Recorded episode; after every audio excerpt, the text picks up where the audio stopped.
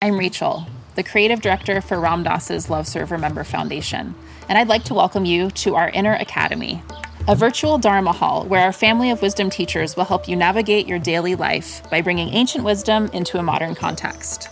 With over 200 hours of audio and video teachings, meditations, and practices from teachers like Ram Dass, Krishna Das, Sharon Salzberg, Jack Kornfield, Roshi Joan Halifax, Joseph Goldstein, and many more the Inner Academy is your core resource for finding balance, presence, and navigating the ups and downs of your daily life. The Inner Academy has guidance for every step of your journey. Choose from an annual or monthly membership and gain access to past and future courses, retreat replays, virtual community, and much more. If you've been familiar with Love Serve Remember Foundation for a while, you'll know that most of our offerings are given freely or on a sliding scale basis. So when you subscribe to the Inner Academy, you're paying it forward and bolstering our ability to continue creating accessible offerings for all in the future, as Ram Dass wished for us to do. Be here now and start your journey with Ram Dass's Inner Academy today. For more, visit ramdass.org forward slash inner academy. Teaching meditation can be a deeply rewarding experience. Help others improve their mental and emotional well being reduce stress, improve focus, increase self awareness and self regulation, all while deepening your own practice and understanding.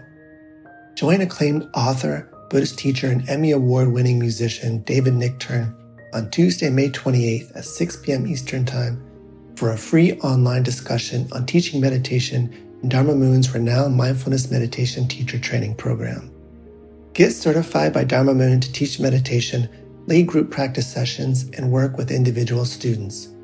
Visit dharmamoon.com slash be here now for more info and to reserve your spot for the free online event with David Nichtern on May 28th. Maharaji and Anandamayi Ma played hide and seek. like like two children. They were playing hide and seek in, in Mama's garden.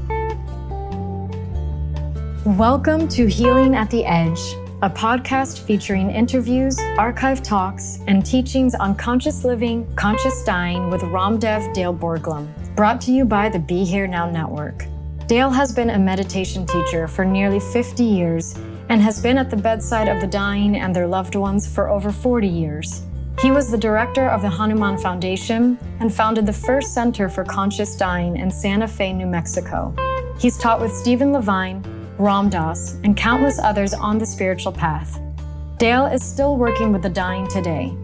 For more information, please visit livingdying.org. Hello, this is Ram Dev on the Healing at the Edge channel of the Be Here Now network. I'm the director of the Living Dying Project, and we're in the process of adding some people to our board of directors. And among them, I'm so happy to report that I have asked Muktima Hopsberg to be on our board of directors. She agreed. And last night, she and I were having a business meeting about the Living Dying Project and started talking about Maharaji stories in the good old days. And she had such wonderful stories that I felt would be a total shame if they were not recorded in some way so people could hear them in the future that I invited her to do this podcast today. So here I am in California, and here is my dear friend Muktima in Santa Fe, New Mexico. Welcome. So good to see you this morning. Oh, so good to see you. Ram Ram. Ram Ram. So Muktima is a spiritual teacher in her own right.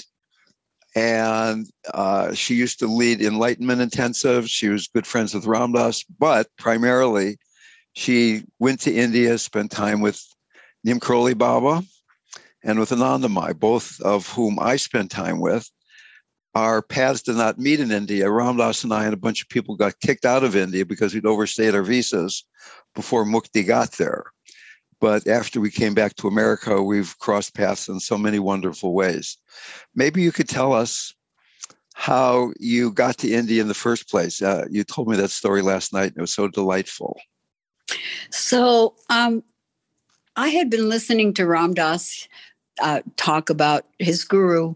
Uh, I was living in Miami before, the, two three years before and um, and i would go on this boat uh, ken kaiser's boat and i would hear maharaji uh, ramdas talking about maharaji and uh, when i moved to los angeles and i was uh, uh, doing the enlightenment intensives with charles berner who was my husband at the time uh, and and i was working with people in different ways I heard that Ramdas was doing a benefit at the Embassy Auditorium in Los Angeles to raise money to uh, to get Tim Leary out of the San Luis Obispo jail.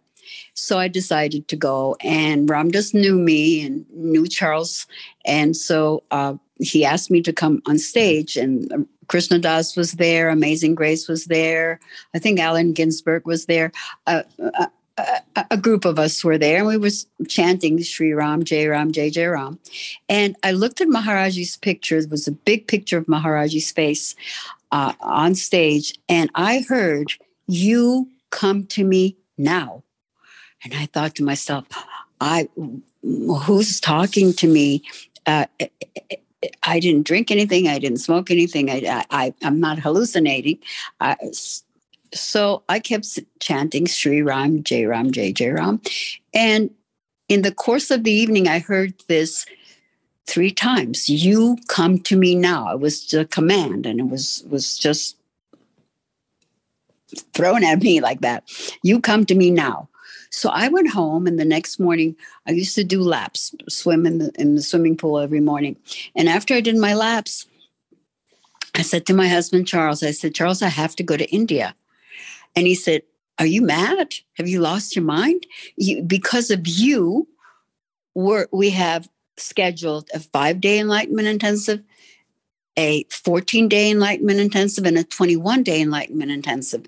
You can't leave. It's because of you. You didn't think three days was enough. And so I looked at him and I said, I have to go to India. You have all the staff you need. You have all the help you need, but I have to go. So he said, okay, I, um, you can go. I can only give you $200 because um, Charles had an ex wife and seven children, and all the money that we made basically went to the support of his children. So, um, so I thought, okay, I have to go to India. What shall I do? And so a man that I had been giving therapy to uh, uh, came to me and said, I hear from the school because we had a school and we had people we were working with. Uh, I heard that you want to go to India. I will give you a ticket and two hundred dollars. So here I was with four hundred dollars and a round trip ticket to India. I arrived in in uh, in Nainital, and I asked to where Baba is, and they told me that Baba is in went to the mountains. He's not here. He's not here. So I went to a chai shop, a, a tea shop. I sat down and I closed my eyes and I said, Baba, if you have ca- really called me and you, please direct me to you, to where you are. Please bring me to you. And no sooner had I, had I d- said that and opened my eyes, there was a sadhu, a, a, a um, renunciate uh, monk, I guess, uh, that uh, with the uh, with some uh, chimtas. Are they called chimtas? What are they called? Chimtas are the long iron fire tongs where a, a sadhu carries. Sometimes all they own is a set of chimtas and a water bowl, a lota. Right. And so, so when the, when they're seated around the fire at night, they can tend the fire with the chimtas. Right. Okay. So he came dung dung with a a sound, you know, and he said, "You want to see Neem Karoli Baba?" I'm Curly Bob, I take you, I take you. So we got into a taxi and we we went to Kainchi. And I, as I uh, went into the temple, uh, when I got to the Durga, there's a there's a relief of of, of Durga's feet uh, right before where Maharaji was sitting on the tucket. And uh, I got to that place and I heard him say, My Mukti Ma has come. Her name is Mukti Ma. She gives, by this time I'm closer to him, she gives liberation to people. Ha ha ha. He started to laugh and laugh and laugh. And so. And of uh, course, could I interrupt? Mukti does mean liberation, the name itself. Right. Yeah. It's the same as moksha. Yeah. Right. Yeah. So my Mukti song, and she gives liberation to people. And she he looked at me very sternly then, and he said, "Ma, sing me a song of liberation." And I was so uh, surprised and stunned by the fact that here I'm I'm going to see a being, a liberated being, and he's uh, telling me that I, you know, that I'm the mother of liberation. And so I was tongue tied and I, I, I, couldn't do anything. I was just looking at him, just uh, taking it all in. And he gave me sweets and he gave me mm, fruit and the whole thing, as he did to everybody. Uh, so, and thereafter, uh, every morning when he got came out of his room where he slept, he would call out "Mukti Dena Walama," which means uh, the pusher of liberation or the the salesperson. The sales, yeah, the the wala, the person that goes around uh, uh, pushing liberation, selling liberation. You can't sell liberation, but anyway. And so, uh, uh, so, and then he would wait for me to come and he would put his arm out. I would put my arm out and he would put his hand on my arm and I would walk him to his office where he he saw uh, all these people. Now, the funny thing, the curious thing is that uh, three months later he passed. He left his body, and three months later, Charles Berner, my husband, came to India on the day of the of the Bhandara, okay, of Maharaji's Bhandara. And he came with 15 of our students. They had all done the enlight- the 21 days enlightenment intensive. And and he came and he lay down on the ground sobbing because he never got to see Maharaji. So if I had allowed my my rational mind to say, well, I have this to do and that to do, and I can't go now, Maharaji, you just have to wait, I would have never seen him. Yeah.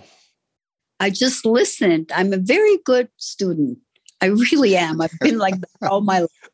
And I listened. And so I, when I heard that three times, it was just undeniable that I had to go. He was calling.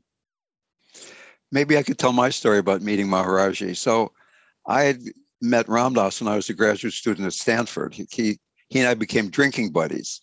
And whenever he'd come to Northern California, he'd stay at Joel's house, who was my buddy who lived right across the street. Joel had been at Millbrook after Ram Dass and Larry got kicked out of Harvard. And I remember actually being in the back of Joel's convertible with Ram Dass and Joel in the front, and we were eating opium and driving down the hills and uh, outside of Palo Alto. And I thought, I'm the luckiest yogi in the world. So, anyway, uh, Muktananda came, and there's a whole Muktananda chapter. But Ramdas said, I'm invited, he said to me, I'm inviting you and some other very pure young men to go and be with my, uh, be with my yoga teacher, Haridas Baba. So he invited me and Dwarka and Danny Goleman and, and uh, who's now Jagannath, of course, and Krishnadas and Rameshwar and Raghu to go and study with Haridas. And, the, and in those days, I had no way of determining what a guru was. And I had a puja table with four pictures of exactly the same size. There was Maharaji, there was Hanuman, there was Haridas Baba, there was Muktananda, and there was Ramdas. And they were all the same size. And I just I had no way of saying Maharaji was more of a guru than Ramdas was or something. Ram Dass was only one of them I'd met, and then I met Muktananda. So I'm about to go off to India to study with Haridas, and he sends me a telegram saying, Hey, I'm coming to Davis, California. If you want to study with me, don't come to India, stay there. And here is the guy that Ramdas said, He's your connection. He's the guy you should study with. And I got as quiet as I could, and I just asked God, Should I go to India not knowing anybody, or should I stay and study with Haridas, the guy that Ramdas set me up with? And I just I got the message go to India. And I went there. I spent six months with Muktananda. It was incredibly difficult. His, his ashram to me was a combination of an ashram, an insane asylum, an insane asylum, and a prison. I mean, it was so intense. and finally, I escaped and made my way to uh, Kainchi. First person I met was Danny Goleman out on the veranda of the Evelyn Hotel with his lungi pulled up, getting a suntan, eating white bread toast and reading a novel. And I, I just almost killed myself trying to get enlightened with Muktananda. And here's this guy, she's like he's on vacation. I thought, what are these people doing even? So anyway, I went up to Kausani where the more uh, committed meditators supposedly were, uh, up to the Gandhi ashram there high, higher up in the mountains. We were there for a week or two, and a telegram came saying, Maharaji has returned, come immediately. And this was the first time then that Maharaji really settled down and allowed Westerners to gather around him. So we all got on this bus to go from Kausani to Kainchi. They're only about 20 miles apart, but there's a mountain in the middle. So you have to go down one valley and up the other valley. It takes, you know, many hours. We mm-hmm. stopped on the way. We got some apples, other prasad. And we get to the temple. As we're approaching, everybody's getting so excited because they're going to be with Maharaji. Ramdas had been saying Muktananda was the same being as Maharaji. I had just been with Muktananda for six months. I I was not that impressed with Muktananda. I I felt it was partly my fault that I couldn't surrender.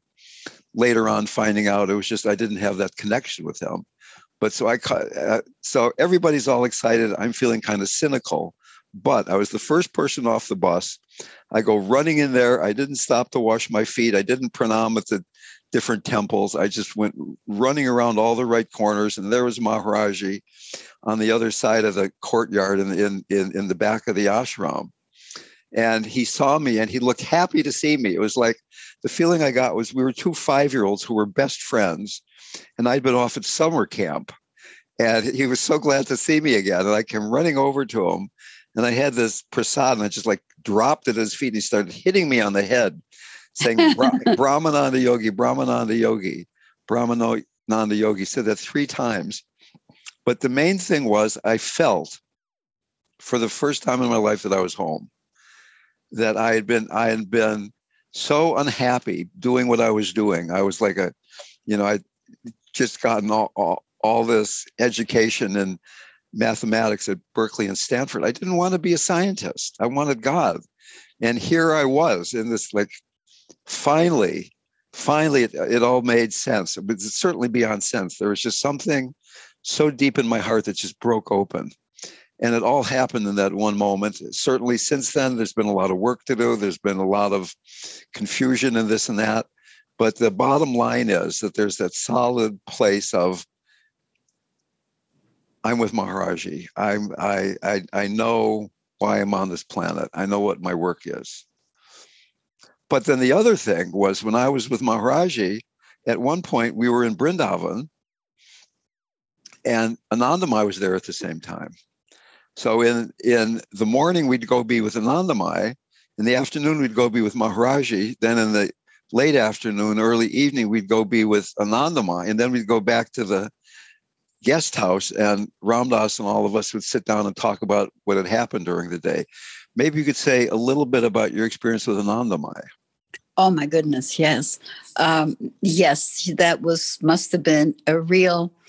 Uh, I mean, that was a blessing to be able to have Maharaji and, and Ma, you know, uh, uh, on the same day having darshan. Um, I uh, after Maharaji left his body, I went to Delhi, and I was at the Evelyn Hotel at the uh, what's the hotel in Delhi in Delhi that we all stayed. It was a. Um, I don't remember the name of it. Yeah, Palace Heights, correct, uh, in uh, in in Connaught Place, and I was there, and somebody said to me, "Anandamai Mize is here uh, in in in in Delhi, and she's." They gave me an address. You know, you want to go? Do you want to go? So I said, "Yes, yes, of course." And I walked into this hall where Ma was sitting, and my knees buckled. I couldn't stand up anymore. I just my body just went on my knee on the knees, just spontaneously.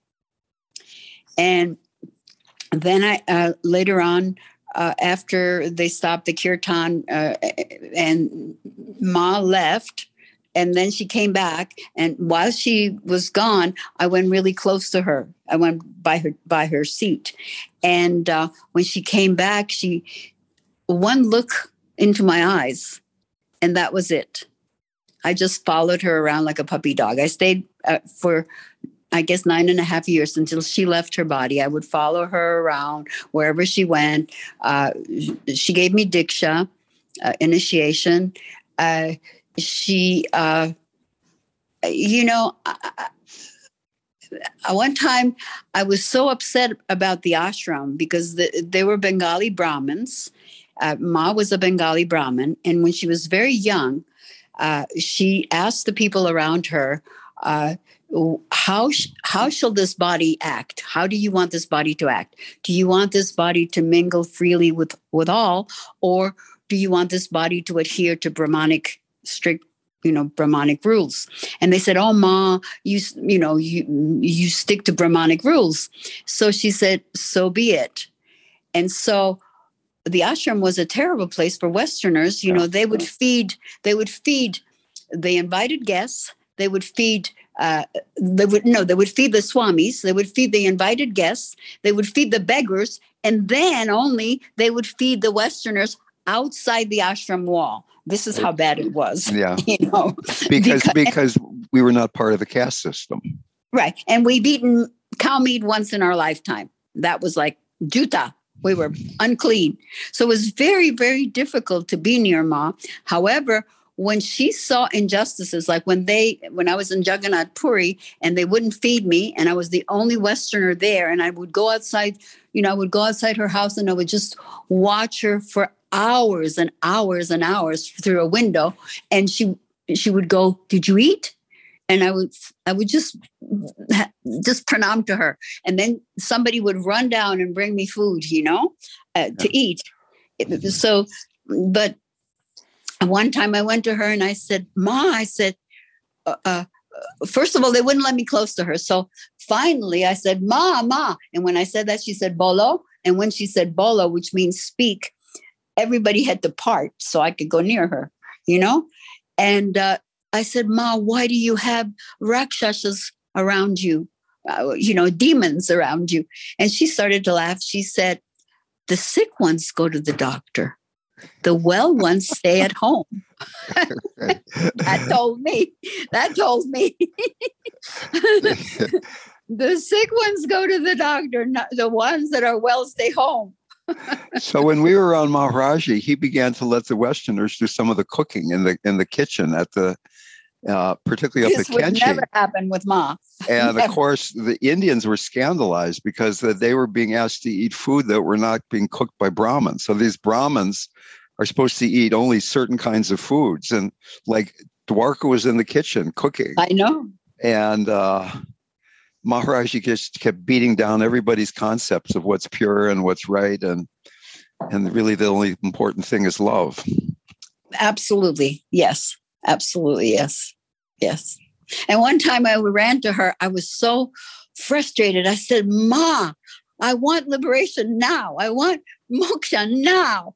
And she started to laugh and laugh. She said, "In order to have a meal." You have to go to the bazaar. You have to get the vegetables. You have to bring them home. You have to wash them. You have to cut them up. You have to put them in the pot. You have to cook them. Then only can you eat. yeah, I guess we know what the metaphor is there. yes, definitely. You've got to do your work. so, do you have any wonderful stories about Maharaji or Anandamai, uh, miracle stories or stories where you felt such deep love or anything that might inspire people? Well, um, Maharaji uh, blasted my heart. You know, uh, he called me in a room. Uh, he threw everybody out and he called me in, in, in his office, I guess. No, it was a different room. It was not his office. It was another room. And uh, he made me bar the door and he he motioned for me to sit on the tucket with him so i went and i sat on the tucket and then he grabbed me and rocked me in his arms like a little child and i cried and cried I just everything that I was holding in my heart just came out. And I cried and cried and cried. And he let me cry and he rocked me and he rocked me. And then finally, he pushed me away and he took his three fingers and put them in my mouth three times, like, like that. And then he took his hand and he pushed on my heart and he said, Heart, three times on my heart. And when he did that, it almost, it was like my heart chakra just black, just shattered. I mean, it just blasted open. And um, and then he took uh, his hand and put it on, three times on my head, and then he told me to leave. And uh, it, that whole transaction with him, that whole interchange, uh, Oh, and then he closed his eyes. Before he told me to leave. He closed his eyes, and I felt like he was seeing all the my births and, and, and all, everything that he could see everything the future the past everything. And so and then i went out and from that moment on i could not close my heart again even though there were very painful things that you know that you, you would want to close your heart to you know that that would be your first impulse would be oh well, i don't i couldn't i couldn't close my heart anymore. It was just wide open and it was going to remain like that. That was a miracle. For what me. a, what a wonderful story. You know he and and he i went outside uh this room and I sat down and I don't remember. I think two days passed. Dwarka said that I was in a, I, nobody could talk to me. I, I was just not, I was gone. I was not there. Something, he rewired me. He, yeah. he did something to me for sure. But, you know, I've, the only thing that I've ever wanted from the time I was a little girl was to know God. And I've lived my life to the exclusion of anything else. I've only wanted to know God and to love God. And I remember uh, I was in New Jersey and my aunt came to New Jersey and she came to me and she said, honey, do you remember when you were 17 years old and, uh, and you were sitting on the on the sofa and you were sobbing and just sobbing. And I said to you, honey, what's wrong? And you said, Aunt Stella, I want to know God more than I want anything. And I didn't remember that specific time, Ram Dev, but I remember all the times I cried for God to know right. God. Huh. So Maharaji saw that obviously, and he he did uh, he rewired me. He, he, yeah, I had a very different. I never got the the I guess when I was 17 years old, I was still interested in going to college and girls and different things like that. Maybe well, a tough, maybe a tougher case or something.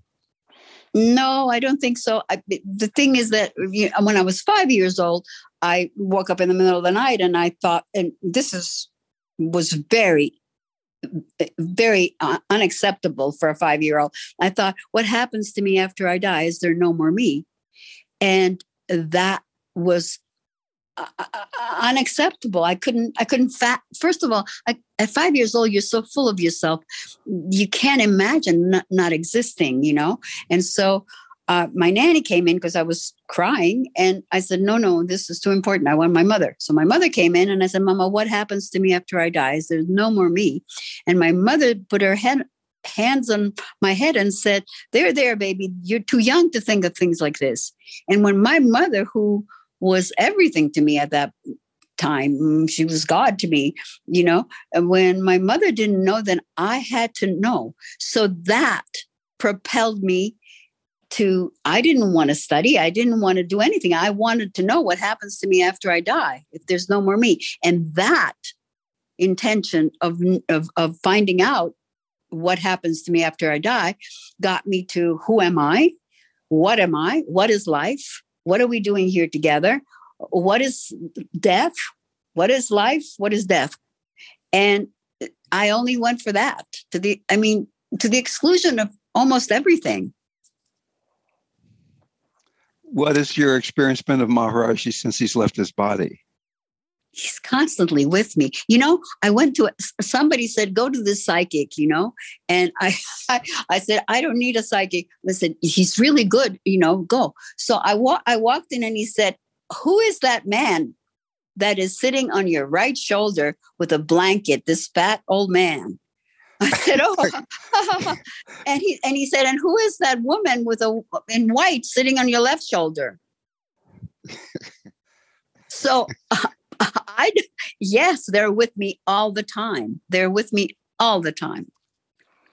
I it, I mean, I talk to Maharaji. I the first thing I see when I when I open my eyes in the morning, you know, is this picture by by my bed. Uh, he he. Sometimes I see him dancing in my garden. I, no wonder you're so happy all the time. I it's true. I it's true one time uh, Balaram was with Maharaji with some Indian people, and Maharaji turned to the Indian people and pointed at Balaram and he said, "He has been my my my disciple for countless lifetimes." Maybe said devotee. I can't remember. It's devotee or disciple, but he has been with me for countless lifetimes. I love it. And I mean, it's a really tricky thing. I, I teach these groups, and uh, the last group we were talking about meditation and about mantra and so many people have the question uh, you're lucky you got a mantra from Maharaji. Now Maharaji's not in his body, and I I read a book and I like this mantra, but it's not like I got it from Maharaji. And how do I know if it's the right mantra? How do I know?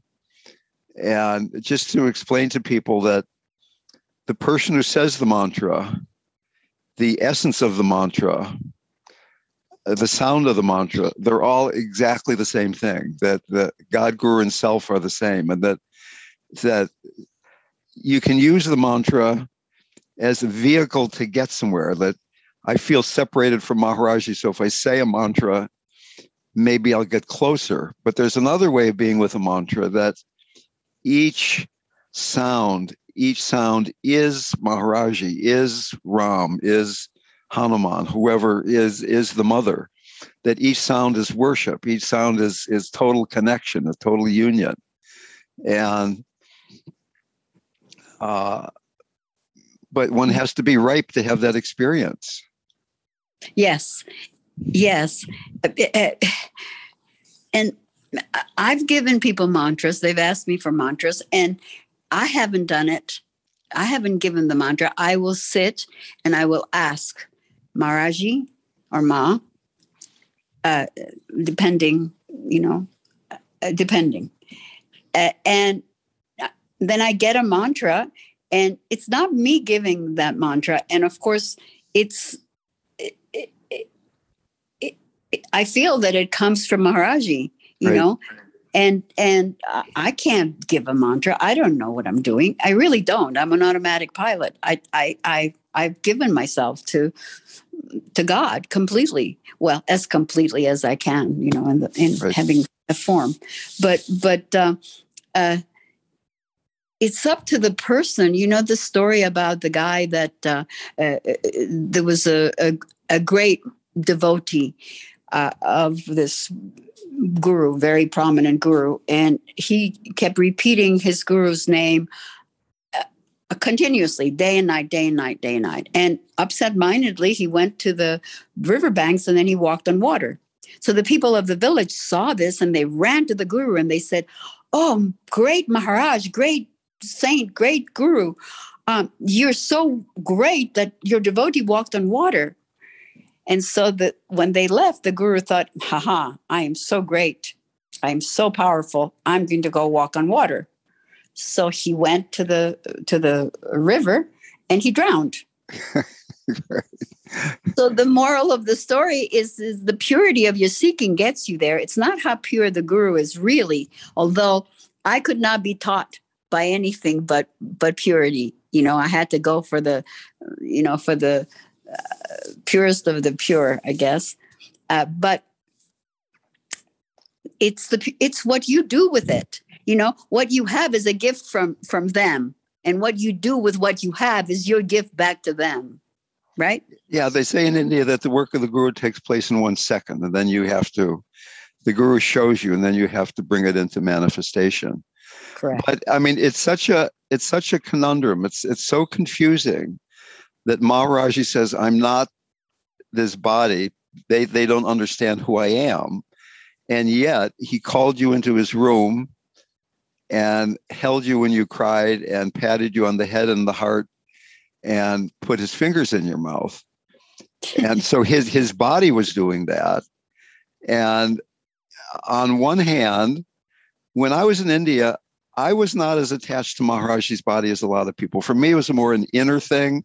When Mhm. maharaji died it didn't it was very sad but it didn't bother me as much as it bothered like Krishna Das for instance who i knew really well at that time. I mean he was just completely devastated. And for me it was well i don't have to fly back to india anymore now. I, I don't have to say i'm missing out because i'm here and he's there. It's like he's everywhere. I knew that all the time but now i really know it. And i in one way i'm i've always been a little jealous of people who have this very physical relationship with the guru that has to do with the stories and touching and you know like these immediate kind of outer blessings it seems. And on the other hand it feels like there's something very very pure and impersonal as well. There's another kind of love too.